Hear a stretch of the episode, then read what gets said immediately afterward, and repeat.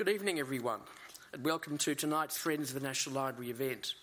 My name is Gary Kent, and I am the chair of the Friends Committee. What a wonderful turnout. Um, I said to Bob before that I, I think he's responsible for a sellout, but I think the, the quality of, of the exhibition also is a, is a major factor in that. Firstly, I'd like to acknowledge the traditional owners of the lands on which this event is taking place. I pay my respects to their elders, past and present, and extend that respect to all Aboriginal and Torres Strait Islander Australians who are here this evening. I'm delighted that tonight the Friends are able to host an, ex- an exclusive preview of the new library exhibition Dombrovskis Journeys into the Wild, which opens to the public on Thursday. So, for those of you who are friends or friends of friends, this is an absolute exclusive. Worth joining the friends, this is what you get. Sorry, I, I had to put the plug in. Um, we're on a membership drive. So this is the, the sort of quality that you can expect uh, by being a member of the Friends of the National Library. This exhibition showcases what truly is one of the highlights of the library's collections the Dombrovskis collection of transparencies, one of the library's largest photographic collections by a single creator. And what a creator!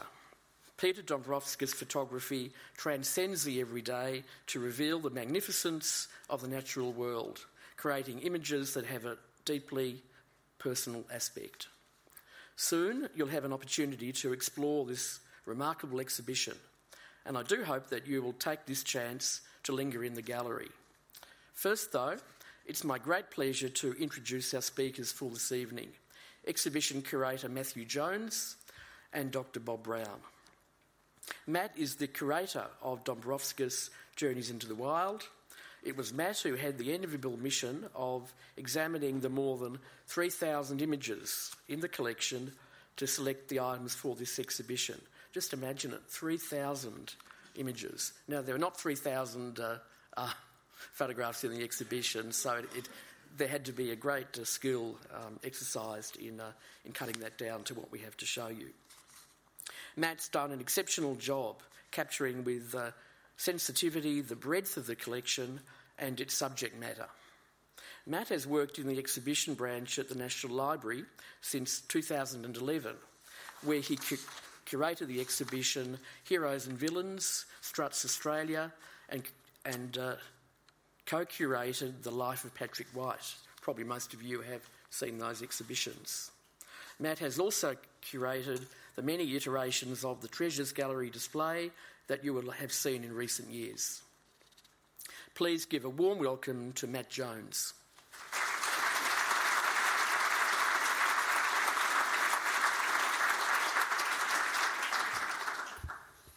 Thanks, Gary. I thought everyone was turning up for me. Anyway. Okay. So, good evening and welcome to the National Library of Australia. Before I begin, I would also like to acknowledge the traditional custodians of this land. I thank their elders, past and present, for caring for this land we are now privileged to call home. Um, today, I'd like to talk about the exhibition and the library's involvement with the Dombrovskis collection, and Bob will go on to talk a little bit more about Peter in detail. But for those of you who aren't familiar with his story, I'll just start with the briefest of biographical overviews. So, Peter Herbert Dombrovskis was born in a refugee camp in Germany in 1945 to Latvian parents. His father Carl went missing at the end of the war, and in 1950 his mother Adele made the decision to move to Hobart. Now, he lived in Hobart, Tasmania for the rest of his life. His first calendar of photographs was produced in 1972, his first diary in 1976, and his first book, The Quiet Land, in 1977. He also, in the same year, set up his publication company, West Wind Press. His second wife, Liz, who, will be, who is in Canberra at the moment and saw the exhibition today, and I'm very pleased to say she liked it, so that was a big relief, um, has continued or continued to run West Wind Press, producing calendars, books, and diaries until 2009. In 1996, while working near Mount Hayes in southwest Tasmania's Western Arthurs Range, Peter suffered a heart attack and died. He was 51 years old. Dombrovskis is now considered Australia's greatest ever wilderness photographer. His images of Tasmania, particularly in the southwest of the state, have raised public awareness of the importance of its wild and remote areas. Um, so, what you're seeing here are some of the transparencies that we have in our collection, and they're quite big, uh, bigger than your 35mm film. Um, that's because Peter used a large format camera, which I'll talk about a little bit later on. And that's a staff member, Michelle Bond, putting it in the cold store where they're all stored. So, the Dombrovskis archive of over 3,000 film transparencies came to the library 10 years ago. Staff at the library love this collection. I always knew this to, to be true, but even so, I wasn't quite prepared for the outpouring of enthusiasm when the library decided to do a book and mount an exhibition based on the Tasmanian photographer's collection. Staff were talking about it everywhere in the coffee queue, the elevator, at the photocopier, in the corridors, before and after meetings, over lunch. I was even approached about it in the bathrooms. Um, everyone was pretty excited um, about the exhibition. And when you look at the images, you can understand why. Any encounter with his photography, whether, whether through the various West Wind publications, the images on our catalogue, the book by NLA Publishing called Journeys into the Wild The Ph- Photography of Peter Dombrovskis, which is available in the bookstore, or the exhibition you'll see tonight, will reveal how his work transcends the limits of, wilderness, of the wilderness photography genre, particularly here in Australia. It appeals to a broad range of people, not just the hardened bushwalker, obsessed botanist, and photography buff. There's a very familiar image. In fact, I would argue that the, image, the images appeal to people that usually would not be into wilderness photography at all, and that's because Dombrovskis is no ordinary wilderness photographer. Like many of his peers, he did go to remote regions not often navigated even by the keenest bushwalker. And he did take beautiful, technically accomplished photographs of the spectacular Tasmanian wilderness. But he also took what is regarded by many as the most influential photograph in Australian history the one behind me, Morning Mist, Rock Island Bend, Franklin River. Dr. Brown's essay at the beginning of the publication, which I hope you'll buy, um, I've said that twice now, I'll say it a few more times uh, before the end of this talk. Um, Bob's essay reveals the fascinating story of the role that Morning Mist played in the successful campaign to prevent the Tasmanian Hydroelectric Commission from damming the Gordon and Franklin rivers in the early 1980s. Dr. Brown's essay also tells of Dombrovskis' relationship with fellow photographer and mentor Olegas Truchanas. It is both a remarkable and a tragic story. Both were refugees from war torn Central Europe, loved the Tasmanian wilderness and wilderness photography, and died far too young doing what they loved, taking, photo in Tasmania's, taking photos in Tasmania's southwest. there is so much to admire in the work of Dombrovskis, like, for instance, his use of colour so many wilderness photographers, especially recent ones, tend to scorch your retinas with lurid, intense colours meant to grab your attention from a great distance. However, Peter's images are spectacular and eye catching. Yes, a work like the one on the screen, Morning Light on Littlehorn, does take your breath away, but they are also subtle and nuanced. The colours are rich and deep and draw you into the image. They make you want to look more.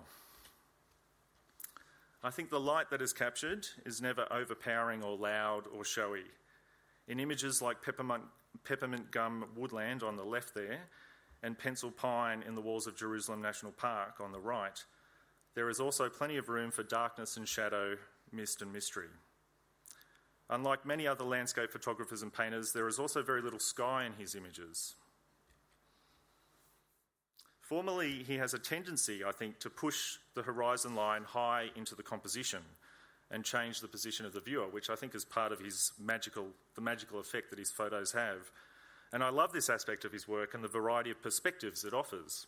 In this picture here, Lake Oberon in the Western Arthur Range, it feels like we're flying above the lake and surrounding jagged peaks. But in this this other image, taken in the Western Arthur Range, we're on our knees in a quiet moment of contemplation.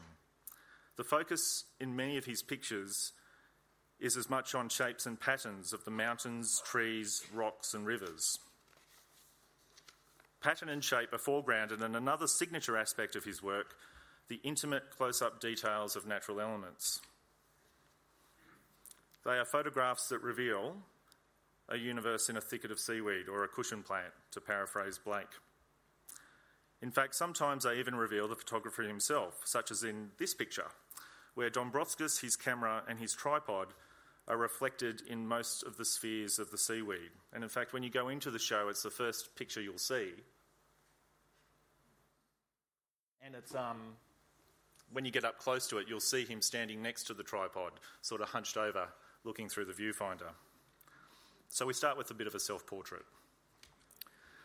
And that equipment that you'll just make out in those little spheres of seaweed is also, I think, a pretty fascinating part of his story.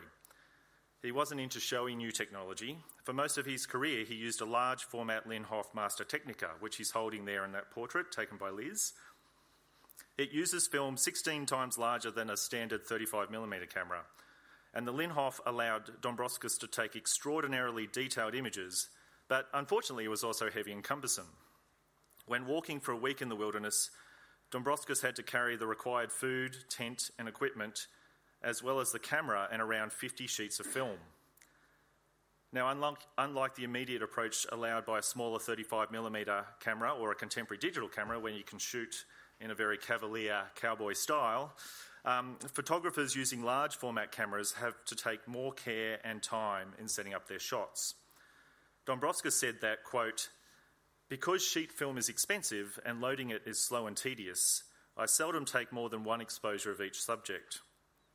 This occasionally leads to bitter regret when I have misjudged exposure after spending perhaps an hour on a single image. So you think if he's going out there for five days and only taking 50 sheets of film, that's 10 shots a day, whereas I think most people with a digital camera would go through that in five minutes. So he loaded the camera in his tent. There's a picture of his tent there um, where the film was protected from the elements, set up a tripod, composed the shot, and then waited for the right light or conditions before releasing the shutter. And I think his photographs um, convey this careful consideration and uncompromising commitment to his process. Dombrovskis' work helped change perceptions of the Tasmanian wilderness, and in 1982, it was inscribed on the World Heritage List as part of the Tasmanian Wilderness World Heritage Area. The area now encompasses some 1.6 million hectares, which is around 20% of the state. It includes the Southwest National Park and the adjoining Franklin Gordon National Parks, as well as the Cradle Mountain Lake St Clair National Park and the Walls of Jerusalem, Jerusalem National Park. And these are all places that Dombrovskis photographed extensively. He said, I took photos for the simple pleasure of recording objects and places that were important to me and because the discipline of photography increased my awareness of Tasmania's beauty and, my, and made me appreciate more clearly the value of its wilderness. The Tasmanian wilderness is unique amongst World Heritage sites. It is one of the few sites to meet all natural selection criteria and is only one of three out of all the sites on the World Heritage list to meet seven out of the ten natural and cultural criteria. It is one of the three largest temperate wilderness areas remaining in the southern hemisphere and contains rare flora such as the slow growing Huon pine, which can live for over 3,000 years, and the deciduous beech, which is Australia's only cold climate winter deciduous tree. The area is also geologically rich with examples of rocks from, from all but one geological period and contains craggy, jagged mountain peaks and cavernous valleys through which run wild and unspoiled rivers. His contribution to the environmental movement is profound. But in the exhibition, we also wanted to celebrate his technical ability and his artistry as a photographer. In 2003, he was inducted into the International Photography Hall of Fame in Oklahoma City, USA.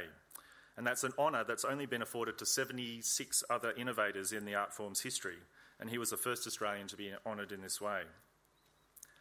His work has been collected by several of Australia's major cultural institutions, but fortunately for us, his archive of transparencies lives here. Here are some more action shots of staff looking at the archive. Um, the archive, as I mentioned before, contains over 3,000 film transparencies. Um, and I mentioned before as well, of course, they're a staff favourite. They have been preserved and digitised and are now readily accessible to everyone on the NLA web catalogue. After this work was completed, the next logical step for the library was to feature the archive in a book and print some of the transparencies for an exhibition. and I was one of the lucky staff members in charge with selecting the image.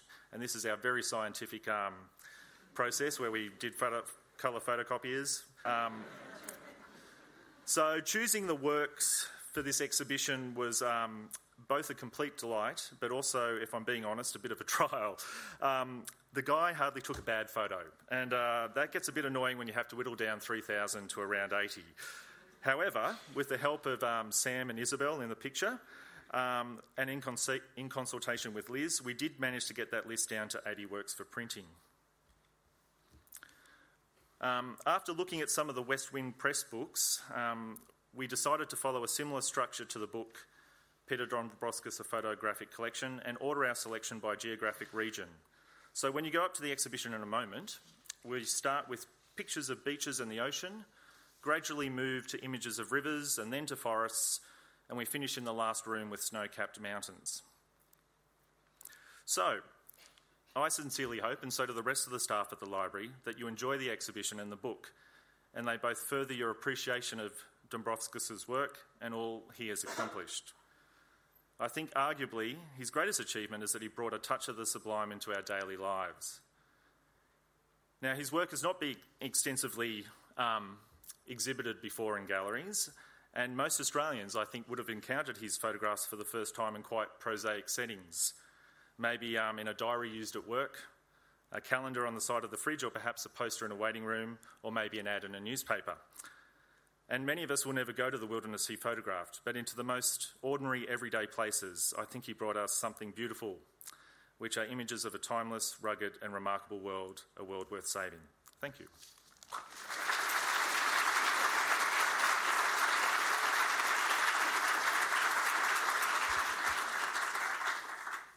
Thanks, Matt. That was a wonderful preview of the exhibition. Um, it won't be long now, and you can go up and have a look at it. Uh, but we have a, a couple more things to do before then.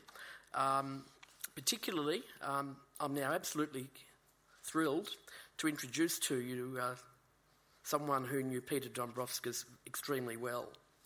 From 1978 to 1983, Dr. Bob Brown led the campaign to save Tasmania's Franklin River from damming. As a member of the Tasmanian Parliament, he led the Greens in negotiating a doubling of the size of the Tasmanian Wilderness World Heritage Area. In 1996, he was elected a Green Senator for Tasmania in the Australian Parliament, and in 2005, he was elected leader of the Greens, positions he held until his retirement in 2012.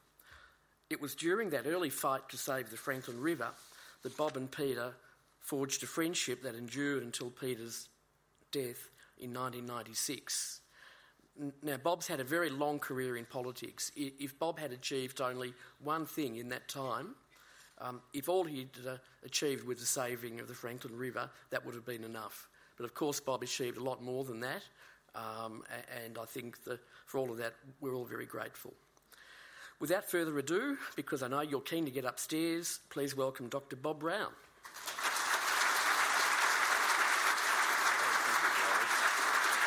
Thank you, Gary. Thank you, Matt. Thank you, ladies and gentlemen. It's a very great privilege to be here um, talking about and to a degree with Peter because his photographs are his, uh, uh, to a fair degree, his personality persisting on into the future. With Peter, to uh, you folk, um, and I've just had the fortune of having a quick squiz at the exhibition. I went to, well, I've seen a number of exhibitions of Peter's photographs in Tasmania, of course, uh, both while he was alive and, and since he died. I went to Oklahoma City to the International Photographic Hall of Fame when he was inducted, I think back in about 2002, and they had a very big display of his photographs. But this is the best. Uh, and I say that um, because that's it's the space is so beautifully used, and uh, the assemblage of photographs is so wonderfully uh, un- well. It unfolds, as Matt was indicating, from when you see that first image with Peter's reflections in those beads of the kelp through to the end. Uh, it's it's the quintessential Peter, and so I congratulate the National Library of Australia and uh, and the support you as friends give to it for mounting an exhibition which, uh, were Peter here, he would love to see. Um, I got to know Peter in the 1970s, of course, when the Franklin and Gordon rivers were increasingly threatened with dams which were going to, there would be a series of four of them, one below the junction of the two rivers, flooding back up both, and then three more on the Franklin, flooding it almost to the mountains where it rose at the top. And uh, it was no spectre, it was a reality. And Peter had watched that reality in the flooding of Lake Pedder, where his mentor, Olegas Truchanas, had brought photography uh, from, in an age of colour, uh, from uh, out of books and periodicals onto the floor of the Hobart Town Hall, where eight sellout crowds saw his pictures of what he called my Pedder, my Lake Pedder. Uh, and uh, as he, working with the Hydroelectric Commission, said the best he could do was show what a magical and mystical place Lake Pedder was to the hordes of people who came to listen to his beautiful voice, uh, Lithuanian voice, and to look at the pictures he had. Peter was a very quiet chap, uh, young fellow. Um, he very rarely said much. Uh, he was brought at the age of five from Germany. His mother Adele was Latvian. Uh, to the furthest place on the planet. Just what Olegas had done a few years earlier, away from war torn Europe. And goodness knows uh, what it was that she saw and went through when um, the Stalin's armies overtook uh, where Hitler's armies had been. So she took a young son uh, to the other side of the planet, promising that he could have as much yogurt as he wanted when he got to Tasmania. Well, of course, we weren't yogurt people, we were Anglo Saxons. but he got to see enough of it in his lifetime. Uh, and Adele finally had a house up on the slopes of Mount Wellington, and I got to meet her with Peter. She had some Huon pines uh, brought from the bush. She was a, a, spirit of nature, and she imbued Peter with that and took him on his first walk in the Cradle Mountain Lake St Clair National Park with his Zeiss camera 35 millimetre camera when he was a teenager.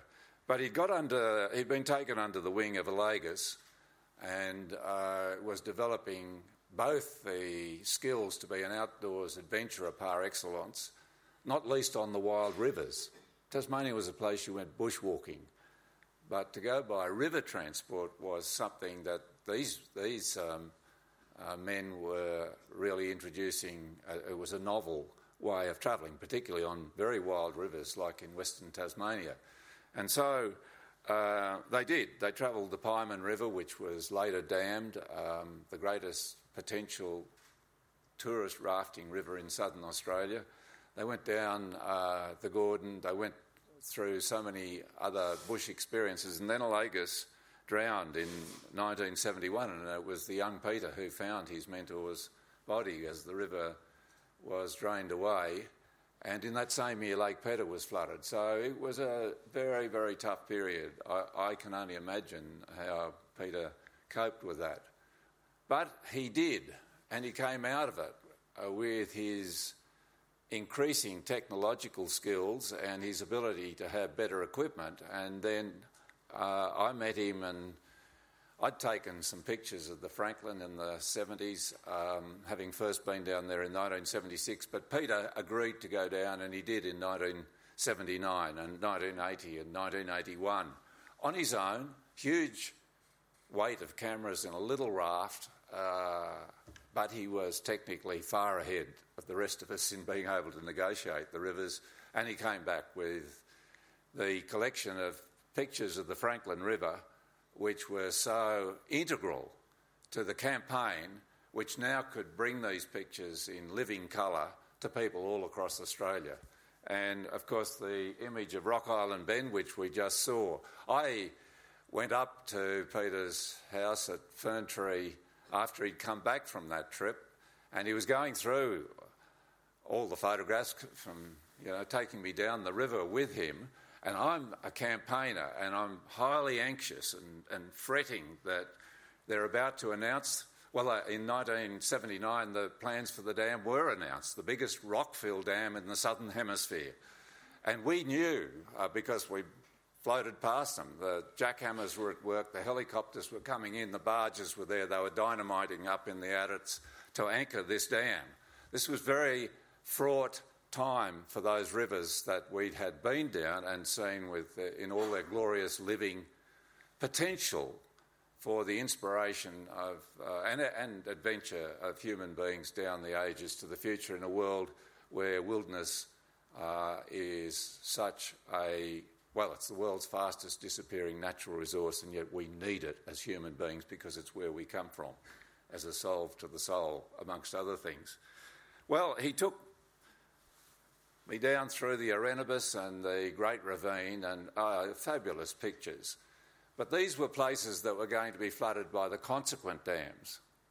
And then down through the Propsting Gorge and uh, to Glen Calder, and then Peter brought up onto his light box the picture of morning mist on Rock Island Bend, and I did jump out of my chair. Um, it was such a beautiful transparency, and it was horizontal, and it was, uh, you know, a, it had the mystique of the Franklin, and um, Peter thought it wasn't his best picture, and, and maybe he was right about that.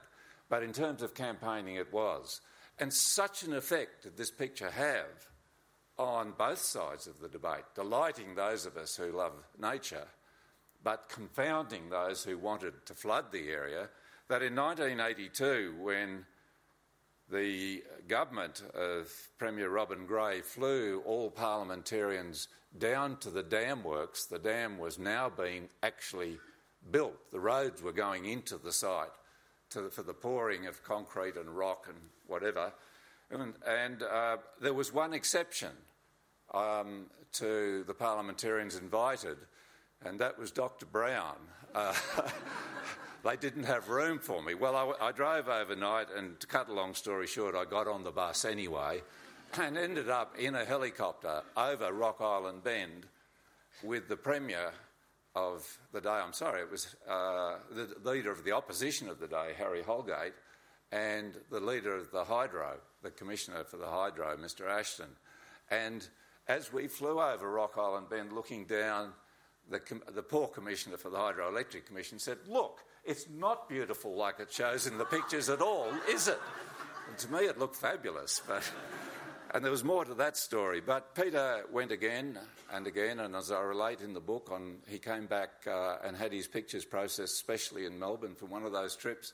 And somebody sabotaged the pictures and ground them into the back of the Ansett truck, bringing them back into Hobart, ground them in under their boot into the truck to sabotage the pictures. So great was this division in Tasmania at the moment and uh, uh, at the time. And, uh, but Peter weathered that as well. He, of course, um, went on and had been and was, while this was happening, taking pictures in wild places, both easy to get to and, and beyond the reach of most of us as bushwalkers.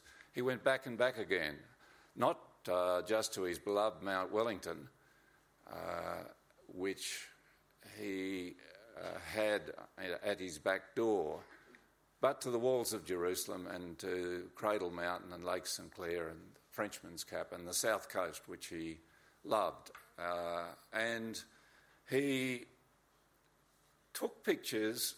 Uh, I, I, can.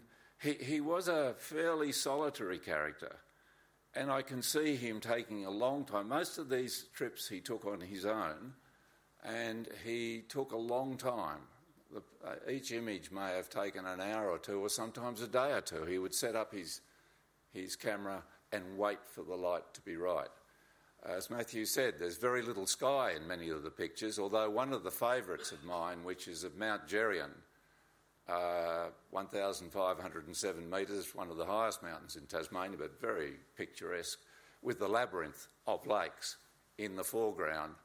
Uh, I so much loved that that um, I got it blown up into a wall height, full floor, floor to ceiling height photograph in my Senate rooms at Parliament House for the years I was there, and it was so often that picture of Mount Geryon uh, and the labyrinth which relaxed the people coming in to see me if they were nervous, which included a few ministers and a few ambassadors and the school kids who came. And uh, it was only when I did get into some legal troubles over forestry and needed to pay the damage, uh, the court costs of Forestry Tasmania that I was later on uh, forced to part with it and sell it at an auction. So it's in some good home somewhere or other. But we all have the pleasure of now getting it in this book. I think a page 174, if you care, if, if you care to look. Peter. Um, is an extraordinary photo- photographer. I, when I look at these pictures and compare them with the digital photographs we're seeing now, you would have thought, he died in 1996, you would have thought it would have dated. Technology is so astonishing. Well, ladies and gentlemen, I invite you uh, to see these photographs and think are the photographs we're seeing of the wilds of the world now better? In my books, they're not. He had the best equipment of the time. He, of course, was pre digital. He photoshopped nothing. He didn't have uh, colour filters up the front. It's, as Matthew said, what you see is what he saw and what we now see. And it's a historic record. Uh, that fabulous picture of Lake Oberon with the three pandani looking like they've just landed from Mars standing in the front with the meadow underneath now has a walking track right across the middle of it. And so do uh, quite a few of those fabulous pictures of the walls of Jerusalem. So there's that, it's as if we're taken with modern technology back to a time when, when the place was a little wilder. I, um, I'm so privileged to have known Peter. I'm so privileged to have worked with him. He was always shy about saying he was a conservationist, but uh, or he was a campaigner. He wasn't shy about saying he was a conservationist, of course, but he had campaigning in his blood. He went where places were threatened. Here's pictures of the Tarkine wilderness that we now use. We're still campaigning to protect this 500,000 hectares in the northwest of Tasmania You'll see some of them on the walls are being used in our campaign now to save that place because so often where Peter went followed protection of the area because through the beauty of his and the inspiration of his photographs, people worked, got into campaigns, it worked on politicians, and, and the areas were protected. His legacy is double. It's not only uh, one of the most brilliant natural photographic collections that is now in this great library uh, on the planet. And I include with that the people that Peter uh, saw in such high regard, like uh, Eliot Porter and Ansel Adams.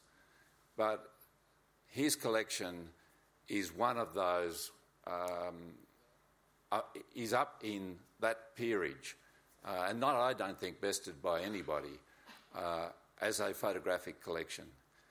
But I don't know that there are any photographers, those included, who can claim, when you look at the threat of it, of being integral to have saving, saved so much of the Tasmanian wilderness from the Franklin River to the walls of Jerusalem, to the western, southwestern coastline of uh, Tasmania.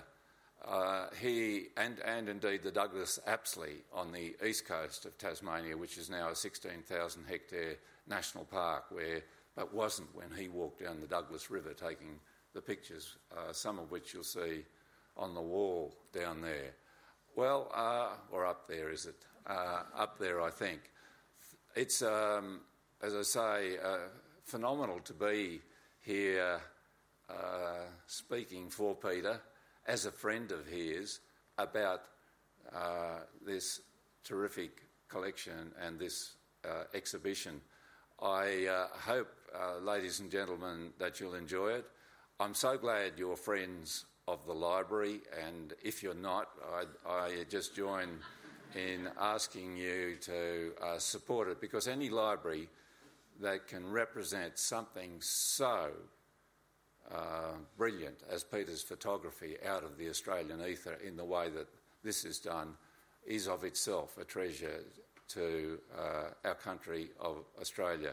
Peter would love this exhibition, and I uh, hope you'll enjoy it and come back and see it again. It is going to be on for some months, so I'll be directing everybody I know to come and see it. And of course, the book is now available, and it, it's a, a, a, tribute to everybody who worked on it.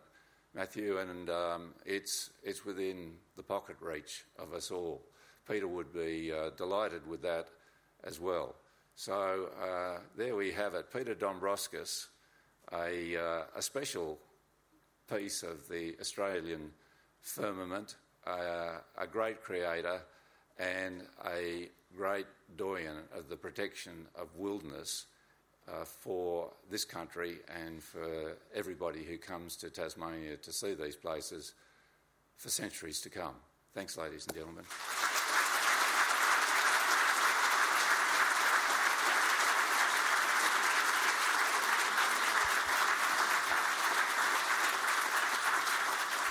Thanks, Bob. That was absolutely marvellous. If Peter couldn't be here, well, well, in some ways, I think he was. So, if um, we couldn't have Peter, we had you, and I think you gave us the, the context, the meaning, the, the long term significance of, uh, of what Peter did. And uh, the, as I said earlier, the two of you have left a legacy which we will always, um, always important to all of us.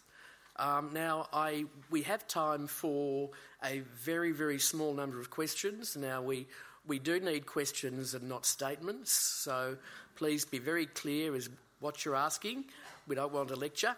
Um, now, we do have um, microphones on either side of the, of the room, so if you put your hand up, the first one up gets the first question. Do I see a hand? Yes, down there. Yeah. Sorry. well, actually, my question. Sorry. Um, I, I, I just can't imagine how you could whittle down 3,000 photos. How in, into just 80? Yes. Um, well, I said before we had an organising principle, which was the idea of following some of uh, the West Wind publications. So we wanted to um, do that journey from the, the sea to the mountains. And also, as, as I went through a lot of the photographs, it took about three or four weeks to go through them all.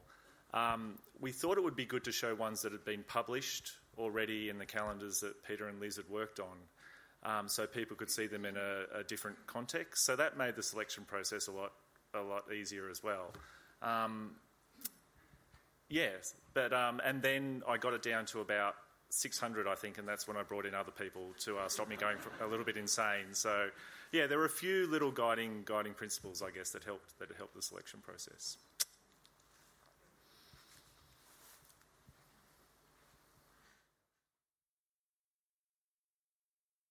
This is a technical one for you, the curator, too. So, how do you have those printed? Who prints them, and how do you decide the size that you should print the images? Uh, we were very lucky to have a, um, a guy called Les Walkling, who is a particularly well known Australian photographic printer. Um, and he's worked with a lot of great uh, photographers such as Bill Henson. And um, we went with a fairly standard uh, size, uh, which is I think 67 by 47, which is a an art gallery photographic print size that will fit in a standard Finney frame. Um, so what we decided to do was do about 50 pictures at that standard Finney frame size, that large size, 67 by 47.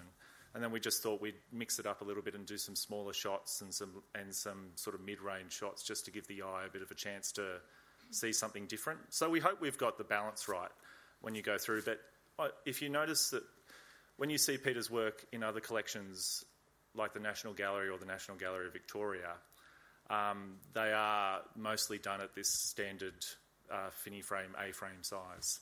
Yeah.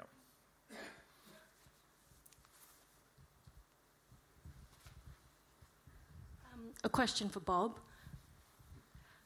Um, what's the status of the protection for um, the Tarkine?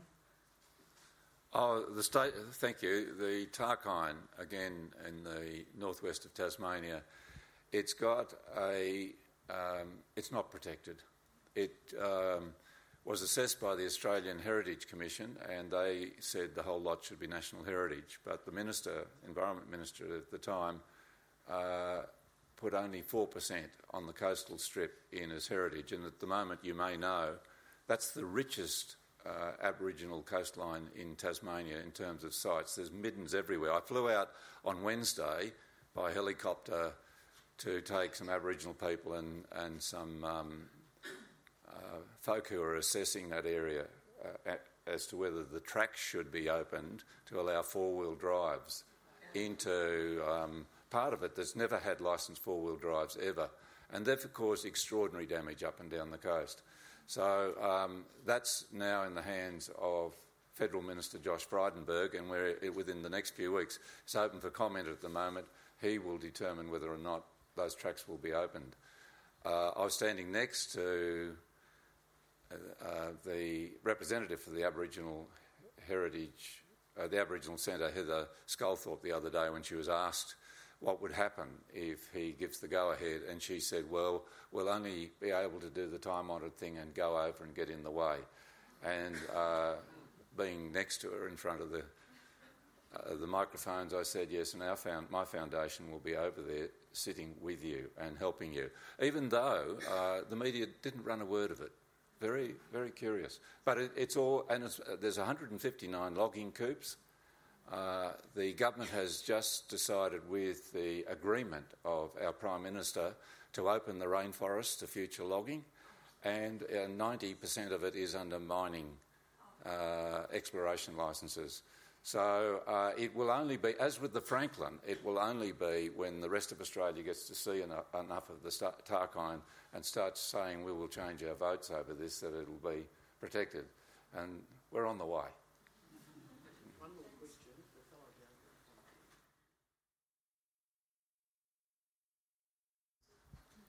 Dr. Brown, you are a loved man. um, I just wonder whether you're going to do further work in terms of um, talking about the story of Dombrovskis and your your interaction with him uh, in a book or uh, lectures. Yes, I have. I was. Um, I, when you say I'm loved, I, I thank you very much for that. I, I have noticed there are a few people have a contrary point of view. but uh, but uh, that said, um, I was very kindly asked by the National Library if I would supply uh, an essay, and I'm very grateful to Peter's now young adult son. I think Nicholas is 22 for sitting with me in the retro coffee shop in Salamanca Place and talking about his dad. Uh, he couldn't be here tonight because he's in Tokyo and he's a fabulous photographer. Uh, in the genes are running true there.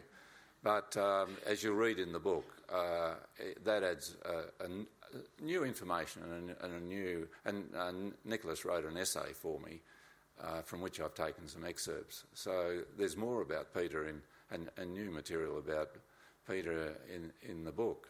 Uh, but uh, yes, I, am uh, well, uh, as I said, the Peter's Tarkine uh, pictures we're using in this campaign to save the Tarkine, and we'll get there. So, yes, I, I, I,